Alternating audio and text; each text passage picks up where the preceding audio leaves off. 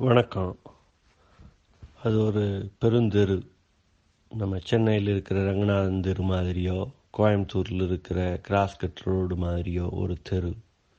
எல்லாம் வணிக கடைகளுக்கு போவதற்காக கூட்டம் கூட்டமாக போயிட்டுருக்காங்க. அந்த சூழ்நிலையில் தான் ஒரு நடுத்தர வயது பெண்மணி ஒரு பை எடுத்துகிட்டு போகிறாங்க அதில் தன்னோட வீட்டு குழந்தைகளுக்காக நெல்லிக்காய் வாங்கி வச்சுருக்காங்க. போயிட்டு இருக்கும்போது கூட்டத்தில் இடிபட்டு அந்த பையனுடைய காது கைப்பிடி அருந்து சரிஞ்சிடுது பை ஒரு பக்கமாக உடனே அந்த நெல்லிக்கனிகள்லாம் ரோட்டில் பரவலாக போயிடுது அதை பார்த்து இன்னொருத்தர் குயிலை குனிஞ்சு அதில் எல்லாம் பொறுக்க தலைப்படுறாரு. இதனால் என்ன ஆகுதுங்கன்னா அந்த கடுமையான போக்குவரத்து இருக்கிற சாலையில் வர்றவங்களுக்கு தடங்கள் ஏற்படுது. ஒரு ஆயிரம் பேர்னு வச்சுக்கோங்களேன் ஒரு பத்து மணி துளிகள் பத்து நிமிஷம் இந்த இன்னல் ஏற்படுது அவங்களுக்கு. நீங்கள் உடனே ஆயிரம் இன்ட்டு பத்து பத்தாயிரம் மணித்துளிகள் அது ஒரு நூற்றி அறுபத்தி ஆறு நூற்றி அறுபத்தி ஏழு மணி நேரம் மனித நேரம் வந்து வீணாக்கப்பட்டிருக்கு இது அநியாயம். அது போனால் போயிட்டு போகுது அவங்க பாட்டில் போயிட்டு இருந்துக்கலாம் அப்படின்னு அகராதி பேசிகிட்டு இருக்க முடியாது. இப்போ இங்கே அமெரிக்காவில் ஒரு பெருந்தெருவில் போயிட்டுருப்போம் திடீர்னு பார்த்தீங்கன்னா அந்த எக்ஸ்ப்ரெஸ்வே ஹைவேல ஒரு வாத்து அதனுடைய குஞ்சுகள் ரோட்டில் குறுக்க போகிறத பார்க்குறோம் நம்ம அங்கே அந்த பெருந்தெருவில் வண்டியை திடீர்னு அப்படி நிப்பாட்டுறது பெரும் ஆபத்தை விளைவிக்கக்கூடிய ஒன்று. ஆனால் அதுக்காக நம்ம நிற்காம அந்த குஞ்சுகளை அடிச்சுட்டு போக போகிறது கிடையாது.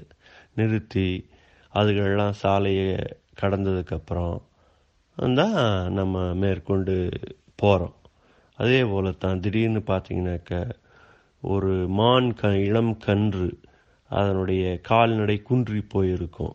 அப்படியான நிலையில் அந்த காலை இழுத்துக்கின்னு இழுத்துக்கின்னு குறுக்க வரும். நம்ம ஒன்றும் பண்ண முடியாது. வண்டியை நிறுத்தி அது சாலையை கடக்கும் வரையிலும் இருந்து அப்புறம்தான் புறப்பட்டு போவோம். அதுதான் மனித இயல்பு. அந்த மாதிரி தான் ஒரு எந்த ஒரு மனித தன்னார்வ தொண்டானாலும் ஒரு நாள் ஒரு பூங்காவில் ஒரு அம்மா போனாங்க. அப்படியே உட்காந்துட்டு இருந்தாங்க. அப்புறம் என்ன கவனிச்சாங்களோ தெரில அன்றாடம் ஒரு பத்து மணி துளி இருபது மணி துளியாவது அங்கே போய் உட்காந்து வர்றதை வாடிக்கையாக வச்சுட்டு இருந்தாங்க. அந்த பூங்காவை ஒட்டி இருக்கிற வளவுகளில் இருக்க குடியிருக்கவங்கள்லாம் அதை பார்த்துட்டு இருந்தாங்க.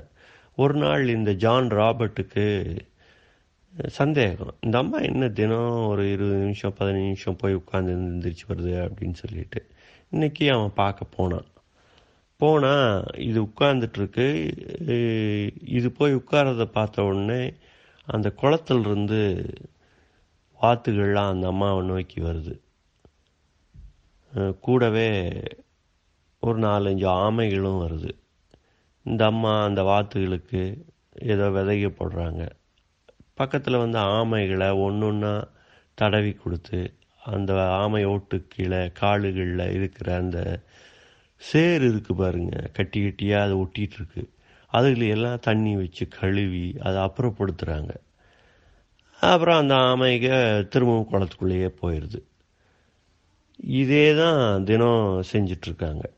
அப்போ இவன் கேட்குறான் என்ன பண்ணிகிட்ருக்க இது கழுவி கழுவி விடுறிய அப்படிங்கிறான். ஆமாம் அது சேரில் சிக்கி அதுக்கு இடைஞ்சலாக இருக்குமில்ல அதுதான் கழுவி கழுவி விடுறேன். என்ன வேடிக்கையாக இருக்குது இதுக்கு தான் தினம் நீ வரையா இங்கே இருக்கிற நாலஞ்சு ஆமைகளுக்கு வேணால் நீ கழுவி விடலாம். இந்த உலகத்தில் இந்த மாதிரி குளங்களில் சேரு சகதியில் எத்தனையோ ஆமைகள் சிக்கி இருக்கும். What kind of difference you are trying to make அப்படின்னு சொல்லி கேள்வியை போடுறான். அதாவது இந்த நாலு ஆமைகளை கழுவி விட்டதுனால உலகத்தில் எங்கேயோ இருக்கிற எத்தனையோ ஆமைகள் சேர்கள் சகதிகளை சிக்கி புரண்டு கஷ்ட நஷ்டத்தில் இருக்கும். அதுகளுக்கெல்லாம் விடிவு வந்துருமா? இது பைத்தியகாரத்தனமாக இருக்கு. உன்னோட நேரத்தை செலவு பண்ணிட்டு நீ இப்படி செய்கிறது அப்படிங்கிற துணியில் தான் அவன் அந்த கேள்வியை போடுறான். அதுக்கு அந்த அம்மா சொன்னாங்க இந்த நாலு ஆமைக்கு சந்தோஷமாக இருக்கே? இந்த நாலு ஆமைகள் தினம் என்னை நோக்கி வருது? அப்படிங்கிறாங்க. அதுக்கு அவங்ககிட்ட விட கிடையாது. அப்படிதான். நாம் செய்கிற தன்னார்வ தொண்டு என்பது உலக அளவில் எந்த மாற்றத்தை உண்டு பண்ணுது அப்படின்னெல்லாம் கணக்கு போட்டு விளக்கின்னு இருக்க முடியாது. என்னளவில் ஒரு சிறு மாற்றத்தை நான் உண்டு செய்கிறேன் அது எனக்கு மகிழ்ச்சியை கொடுக்குது. அவ்வளோதான் இதுதான் தன்னார்வ தொண்டினுடைய அடிப்படை. சைனிங் ஆஃப் பழமை பேசி.